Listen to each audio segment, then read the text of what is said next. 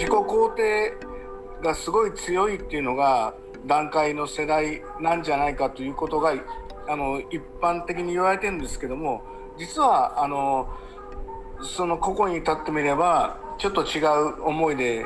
あのこれまで生きてこられたんだろうと思いますし例えばあの鈴木さんのあの新映画道楽を拝見する中であの笠原和夫とヤクザ映画という章でですね、はい、あのここで鈴木さんがですね70年安保と60年安保の違いをおっしゃっておられてですね、はい、60年安保は自己自己批判という言葉だったけども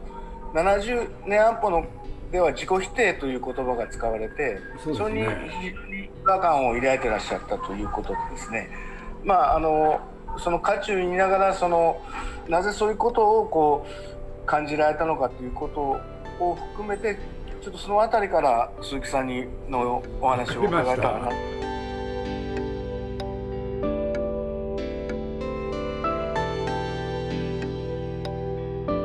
鈴木敏夫のジブリ汗まみれ。今週は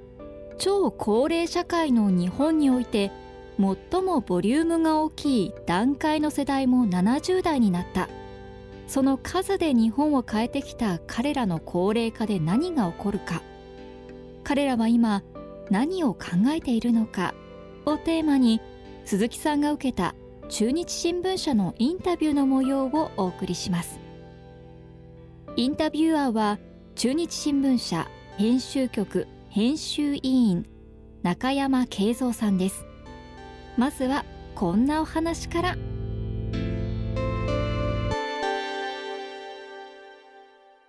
僕は大学入ったのは67年。そうするとちょうどその秋にね佐藤訪米羽田闘争っていうのは起きたんですよね。だからちょうど何ていうんですかね僕が大学入った年っていうのがそういう学生運動が広がりを見せるちょうど最初の時期に相当するんですよ。それでまあ大学入ってあのまあ受験勉強もあったわけですからやっぱり大学っていうところは楽しいなと。でまあ僕は慶応の日吉っていうところだったんですけれど春から夏にかけてはですね幸せな日々を送ったんですよ。で学校にあのグラウンドがあってその芝生のとこへ行ってねでみんなでギター持ってって歌うとかですね ところがその羽田闘争がきっかけでその様相が一変するんですよね。大学入って、まあ、僕は文学部というところ入ったんですけれどクラスにね、まあ、加賀谷君というある男の子がいて入ったらすぐにねなぜか僕にね相談があると。これで何かなと思ったらね慶応の文学部っていうのはねまあ他の学部は違ってたんですけれど文学部だけは1年生で自治会を作るんですよね。これで2年から田町三田へ行く、そうすると1年生だけでね自治会を組織するんですよ。そしたら僕はそういうことに関してそんなに多くの興味があったわけじゃないんだけれどその加賀谷君っていうのがね何とか知らない僕に対してあの、はい、頼みがあると。で何かなと思ったら自治会の委員長になりたいって言うんですよ。はい、俺で協力してくんないかと。はい、俺で当時大学のその自治会っていうのはねまあクラス委員っていうのが1クラスに2人いてでそのクラス委員全員の投票によって決まるんですよね。これで僕としてはですね、まあ、頼まれたからにはねそれを実現させようと。これで実は各クラスのクラス委員一人一人に会ってですねでこの加賀谷君というのを応援してほしいなんてことをやってるうちに見事彼は自治会の委員長に収まるんですね。なったら実は彼の方からまあ実を言うと自治会っていうのは僕一人でやるわけじゃないスタッフが必要なんだと。これで鈴木君も手伝ってくんないかって言われてね 僕は選挙だけ選挙だけ手伝うつもりだったのにそんなことをやんなきゃいけないのかと。これでまあ当時ね、えー、自分のその役割はよく覚えてたんですけど広報？そう広報局長っていうのがあったんですよね。これでそれになってねまあやっていかなきゃいけない。で加賀谷君というのは構造改革ってあのフロントっていうやつだったんですけれどね。僕は特に何かにね属したわけじゃないんですけれど。それでね2年になると今度三田へ行くんですよ。そうすると三田へ行って今度は234年生。でその中でまた自治会っていうのがあるんですね。実は社会学っていうのがあって。で僕はそこへ、えー、入るんですけれどそこでなぜか僕は社会学の、まあ、文学部の中で一番人数多かったんですけれど委員長になって、まあ、ある期間勤めるんですよね。でそんなことをやってる時にですね学部としてストライキをやるかとかいろんな問題があったんですけれどまあこれ公然の場でやってるといろいろ問題があってねそれで実はまあみんなでお話をするっていうのは東京のあの五反田？そこにまあ昔ながらの旅館があってでそこへね主要な人が集まってみんなであらかじめ作戦を練ったり考えをまとめたりする。でまあ僕も誘われてそこ行かなきゃいけなかったんですよね委員長だったから。でそこでなんととんでもないもの見ちゃうわけですよ。でそれは何かっていうとですねまああの今のねなんと学生運動を指導してたのが学生たちじゃなかったんですよね。実は30代から40代、はい、そういうねベテランたちがいたんですよ。つまり学生運動のプロっていうのか、そうすると僕としてはですねまあ年を取ったからそういうこともね今簡単に言ってますけれどやっぱり悩むわけですよね。そうすると自分たちのね純粋な気持ちでやってたことがなんかこのおじさんたちになんか絡め取られてねなんかやっていくよみたいなことは僕としてはなんか納得がいかなくて。これでまあ当時のいろんな仲間ともいろいろ話した話したんですけれど僕はまあ多分大学をまあ2年生で留年して2年を2回これで3年生にもなるんですけれどその委員長っていうのを2年やったところで結局ねそういう運動から遠ざかることになるんですよね。まあ僕らの70年安保っていうのも当初は自己批判という言葉がねいろいろあったんですけれど実はそれがエスカレートしてまあこれ東大東査をその他と関係あると思うんですけれどねもっと強い言葉をっていうことで自己否定っていう言葉が出てきたんですよね。でそういう時に僕はねその大人たちが指導する学生運動それから自己否定批判から自己否定になるこの変化っていうのはね僕としては物事を客観的に見ざるを得なかったんですよね。第三の立場っていうのかそれこそおっしゃったようにで僕多分その頃ね「広場の孤独」をそれこそ読んでるんですよ。ああはい。そうするとそこにそういうことが書いてあるわけじゃないですか。堀田芳恵さんって、はい、これで僕はね当時、まあ、沖縄の問題もあったりしてそれから今の成田の問題もある。いろんな問題があったんだけれどその当事者となってねそこで戦うっていうのもあるんだけれどその両者をねもう一つ見てる立場っていうのがあるんだよっていうことを堀田さんから学ぶ？でそれが多分ね僕にとっては大きかったような気がするんですよね。大学2年でねレヴィ・ストロースっていう人に出会うんですよ。はいはい、原点購読でね彼の本を読まなきゃいけなかったんですよね。近代合理主義を推し進めてった時にレヴィ・ストロースなんていう人はね南アメリカへ行って先住民の暮らしをね観察した人じゃないですか。そうすると近代合理主義だけだけでは何ていうのか説明しきれないことがある。うんで挙句の果てはレヴィ・ストロスっていう人はサルトルとね激論を交わしほんでそこでの大きなテーマの一つがね人類は人間はね発展するのかってそうレヴィ・ストロースははっきりしてましたよね人類は進歩しないって言ってでもその政治的には右の人も左の人も世の中が豊かになれば人類ってのは進歩するんだってそういう主観を持ってましたよね。でもそれに対してそうじゃないよって言ったこのレヴィ・ストロースっていう人の考え方それは衝撃でしたね。だからそれをねずっと考えて気が付いたら70過ぎました。すごい雑な言い方なんですけれど。ええななあのレヴィストロースの何をを読まれたんですか？あの時はねあの当時有名だったのが何でしたっけね？中国公論でね、はい、世界の名著になったやつです。悲しきねそうです。そういうことで言うと、これがねやっぱり日本では一番最初に紹介されましたね。しかもその世界の名著って中国公論がねまあ確か450円ぐらいだったと思うんですけれどまあねこんだけ読んどけばねあなたは教養としては全部 OK よっていうねそのシリーズがやっぱ大きかったですね。でみんな買ってましたね。でその中にレヴィ・ストロースとマリノフスキーっていうのが入ってくるんですよ、うん、この2人のことで1冊でしたから。そうすると人類学とか民族学とかそっちへ目を向けましたよね。やっぱりそういう目は皆さん周りの人は持ってたんですか？それとも鈴木さんがやっぱり少数派でした少数派ですよね。そうです。だから日本日本で後にね、はい。忘れられた日本人って言って宮本常一みたいな人も出てくるでしょ、はい、そうすると当然、柳田国男という人にも興味持ったけれどやっぱりね僕はあれ20代の終わりぐらいだと思いますけれどやっぱり日本にもこういう人がいたんだっていうことでねますますそっちの方へ傾斜していったんですよね。それと僕にとってはやっぱり宮崎駿という人との出会いが大きくて僕は彼に出会うのが最初が多分ね30ぐらいなんですよね。そしたら宮崎駿という人が非常に特殊な人であの、まあ、映画人だったっていうこともあるけれどあのもう自分の考えをまとめていく時にねあまり概念で考えない人だったんですよ。むしろ映画って当たり前だけど全部具体物でしょ。それをねいわゆるレヴィ・ストロスの言ったブリコラージュでそれで一本の映画を作る、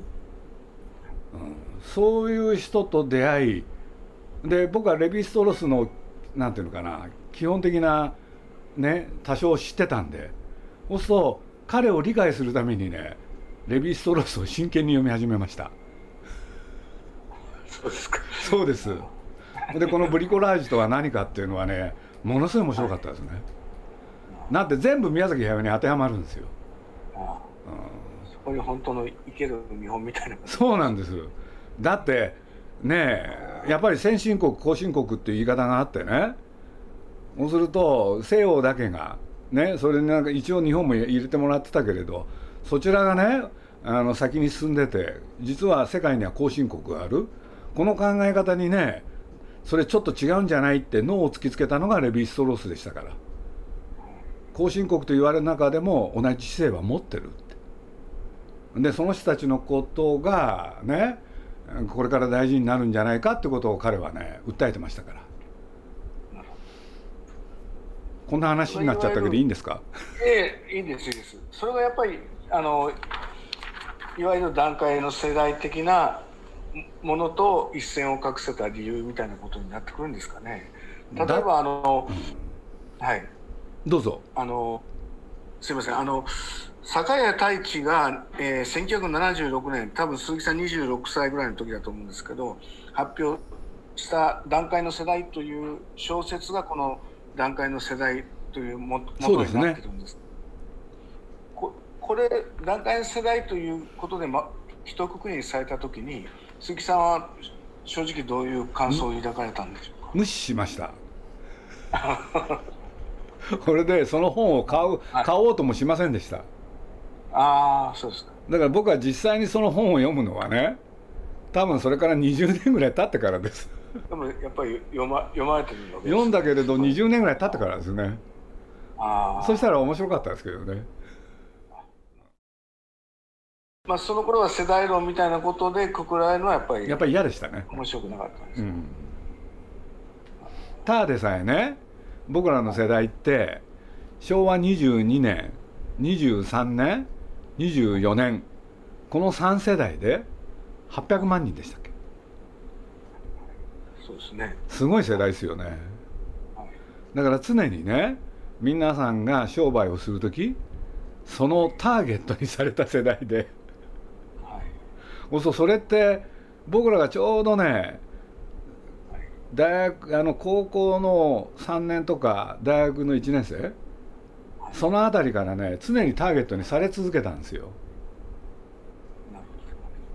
だからまあ僕自分でどうしてかって言ったらやっぱり800万人もいるからそこをターゲットにすれば物は売れるってことですよね。だから僕いまだにねよく覚えてるのがねまあ丸いっていうところがものすごいそういうことに目をつけてねそうするとこれからはね男女は付き合わなきゃいけないって言って。恋愛して付き合わなきゃいけないって。そうするとね僕これ僕の記憶に間違いなければ丸井がやるんですけれどね。その僕らがそのいわゆる異性とお付き合いをする。という時に丸井はねペアルックっていうのを出すんですよ。そうすると同じ洋服着なきゃいけないんですよね。俺でその後僕らの世代っていうのは大体ね25前後で結婚したんですけれどね。そしたらね丸井のね僕コマーシャルいまだに忘れないんです。こんなセリフなんですよ。こんなコピー。友達夫婦。そうするとねペアルックだった人が今度は友達夫婦になって今への夫婦とは違う、ね、新しいファミリーを作るって、そんな時代でしたね。これで子供が生まれるでしょ？ね？これで今のさっきの話で段階ジュニアができるわけじゃないですか。そしたらその後の世の中見てたら面白かったのはねこの段階と段階ジュニア両方が楽しむものを作ったところが商売としてうまくいき始めましたよね。あだからまあまあものすごい分かりやすいのが「少年ジャンプ」少年ジャンプって段階の世代が読み続けたんですよそしたらねその子供たちの段階ジュニアも一緒になって読むんですよね。で「少年ジャンプ」ってある時期までその80%はお父さんが買ってきたんですよね。それを家で子供たちが読むってそれからホンダだったと思いますけれど車で言うとねファミリーカーっていうのが登場するんですよ。はい。そうすると家族4人とか5人がね一度に乗るっていう。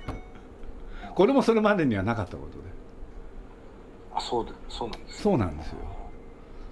だからまあねこれはちょっとおこが意味軸もなんですけれど。結果としてはジブリもそれやってるんですよね。ジブリのファンって中心にあったのは段階の世代で、はい、そしてその子供たちが支えた段階ジュニアが。そして今や段階ジュニアジュニアがまた見てるっていう。なんていうふうに僕は思ってましたけどね。確かに僕らの世代はその人数の多さによってね競争を強いられた世代ですよねでも競争を強いられたけれどまあ僕はあの自分の個別のことで言うと幸いなことにね、まあ、両親がそんなに勉強に対してうるさくなかったんですよ。俺でまあとにかくなんとなく自分の道は自分で選べみたいな家庭でしたからでそういう中に育ったから自分の子供がね生まれてある年齢に立った時にもなった時にもねその競争社会の中に突入しろっていうことは実は僕は一言も言わなかったですね。ああそう、うん、むしろ自分のことが自分でできるようになってほしい。子供たちに求めたのはそれですよね。だからいい大学へ行けとかねそういうことも言わなかったし。とにかく自分の面倒は自分で見られるようにする多分人間が生きていく上で一番大事なのはそれじゃないかと思ってて。その鈴木さんにとってその生き抜く術というかですねまああのいろんな人と出会って例えばあの宮崎駿さんの本質をこう見抜くとかそういうことができたのはやっぱりどういうものと深く関わっていたからだというふうにお考えになりますか、まあ、結局僕はまあこれはね偶然そうなったのかもしれないけれど、はい、あの本当のことを言うとそういうねまあ70年安保のことにちょっとか絡めて言うとねまあ実際は、あの安保問題っていうのはね実際の70年にはもうとっくに失速をしていて実際の盛り上がりっていうのは68年69年ですよね。はいそうですね。これでまあ一種戦い済んで日が暮れてみたいなねそういう気分が蔓延しててでそうこうするうちにねどっかに就職しなきゃいけないっていう時期が来るわけですよ。そうするとねまあこれは本当に同じ段階の世代でもね分れていくんですよね。どういうことかって言ったらついこのあのこの間までまあねマイマイクを持って叫んでた人たちが急に自分の考えをコロッと変えてそれで商社に行く人もいたしそれからね大きな新聞社行くとかねそうね本当にねその何て言うのかなそのありようをね簡単に終始買いしてやっていく人たちを横目で見ながらだから僕なんかはねそれにあんまりすんなりとは乗れなかった方なんですよね。だから自分が将来何をやっていくかっていうことを考えた時に本当に困ってましたね。で困ってた挙句にねまあ就職でね、まあ、大学4年生になるとみんな就職が決まってくじゃないですか。そしたら気が付いたらねクラスでね僕3人ぐらいしかもう残ってないんですよ。でそういう時にまあ僕にもねその中で友達がいて本当は僕ね教職を取ってあの学校の先生になろうかなって。そんな気もあったんですよね。で多分それが自分には本当は向いてる？なんて思ってたんですよ。で思ってたら僕の親友だった男がね「あのー、お前どうどうすんの?」って言われたから「いや学校の先生になる」って言ったらそいつがね、まあ、親友だったってことも大きいんでしょうけれど本気になって僕のこと怒ったんですよ。で怒ったっていうのはどういうことかっつったらねあの社会へ出る出る？そしたらそこに待ってるのはねね社会に揉まれることと戦いだっつってそれをちゃんとやらなきゃ人生じゃないぞって俺で彼はね実人生っていう言葉をよく使ったんですけれどそうやっぱりね当時で若いからそこまで言われるとね やっぱり自分がね学校の先生になろうっていうその考えがどっかで揺らいじゃったんですよね。で揺らいでるうちに本当のこと言うとあと書類さえ出せばその教職の免許は取れたんですけれどねあえてその書類を出さずに自分でもどうなるか分かんないままやってたらクラスで3人になっちゃったんですよ。これで気が付いたらねどんどん時は経ってってねやっぱりどっかに勤めなきゃいけないですよね。堀田さんを読んだとかそういうことと関係あるかもしれないしそれからバイト先のねそこの所長に言われたこともあるんでしょうけれどやっぱり第三者としてものを見てそれを等身大で描くそういう商売が自分には向いてるのかなとなんてことをちょっと思い出したんですよね。で思うと同時にだからといって何て言ったらいいかな大きな新聞社とか大きなテレビ局とかなんかそういうところに対してはどっかに抵抗があるんですよ。僕の気分としては。みんながそうやってやってるし。これでやっててある日新聞見てたらこの徳間書店っていうのを見つけて俺なんて言ったって朝日芸能でしょ。そしたらこれだったら自分にもできるかなっていう。で受かるかどうか分かんなかったですけれどね。でダメだったら業界誌の記者になりゃいいやって。そういう気分でした。僕はもう一つ言いたいのは仕事っていうのはやっぱり生きていく糧を売るため。だとしたら仕事は何でもいいんじゃないっていうのは僕の考えの中にありますね。だからまあ江戸時代それこそ死の交渉っていうのがあってね。新たな職業を選ぼうと思ったって親のやつを受け継げなきゃいけなかったわけじゃないですか、はい、僕はどっから仕事っていうのはそういうもんでいいんじゃないかっていうのはいまだにあるんですよね。でまあ僕はたまさか出版社に入りね宮崎駿と出会って映画のプロデューサーになっちゃいましたけれどねじゃあこれをやりたかったのかって言われるとね 自信を持って僕の夢でしたとは僕は言えないんで。だから偶然出会うね目の仕事と出会ったらその目の前のことをコツコツやるっていうのが一生懸命やる。それでいいんじゃないのって。やっぱり仕事は第一にね自分が生きていくための糧を売るものだから。鈴木さんにとってその世代間ギャップみたいなことはむしろあんまり感じられてないですよね若い人。僕ねあんまりね世代間ギャップ、はい、ギャップは感じないですね。だからいまだに、まあ、僕のところへ若い人が遊びに来るじゃないですか、はい、そその人たちと喋ってるのは好きですね。たまに褒められることがあるわけですよ鈴木さんと喋ってると年の差を感じないって言って世代の差を感じないと。でまあこれは僕は褒め言葉であると同時にその逆の意味もある。本当はちゃんとした大人にならなかならなきゃいけなかったのに それになり損ねた感覚は自分の中にありますね。やっぱり大人にならなくていい時代だったですよね。だから団塊世代の大きな特徴じゃないですか。昔はね大人になるためのいろんな通過儀礼があったじゃないですか。そうするとそれを経て大人になっていくっていうのもね僕は経験しなかったけれどやってみたら結構面白いんじゃないですかね。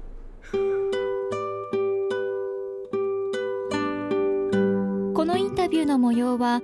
9月21日の敬老の日に中日新聞の考える広場に掲載されました。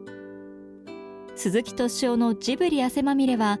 ラジコのタイムフリー機能で1週間遡ってお聞きいただけます。また番組ブログよりアーカイブされた音声がポッドキャストでもお聞きいただけますのでアクセスしてみてください。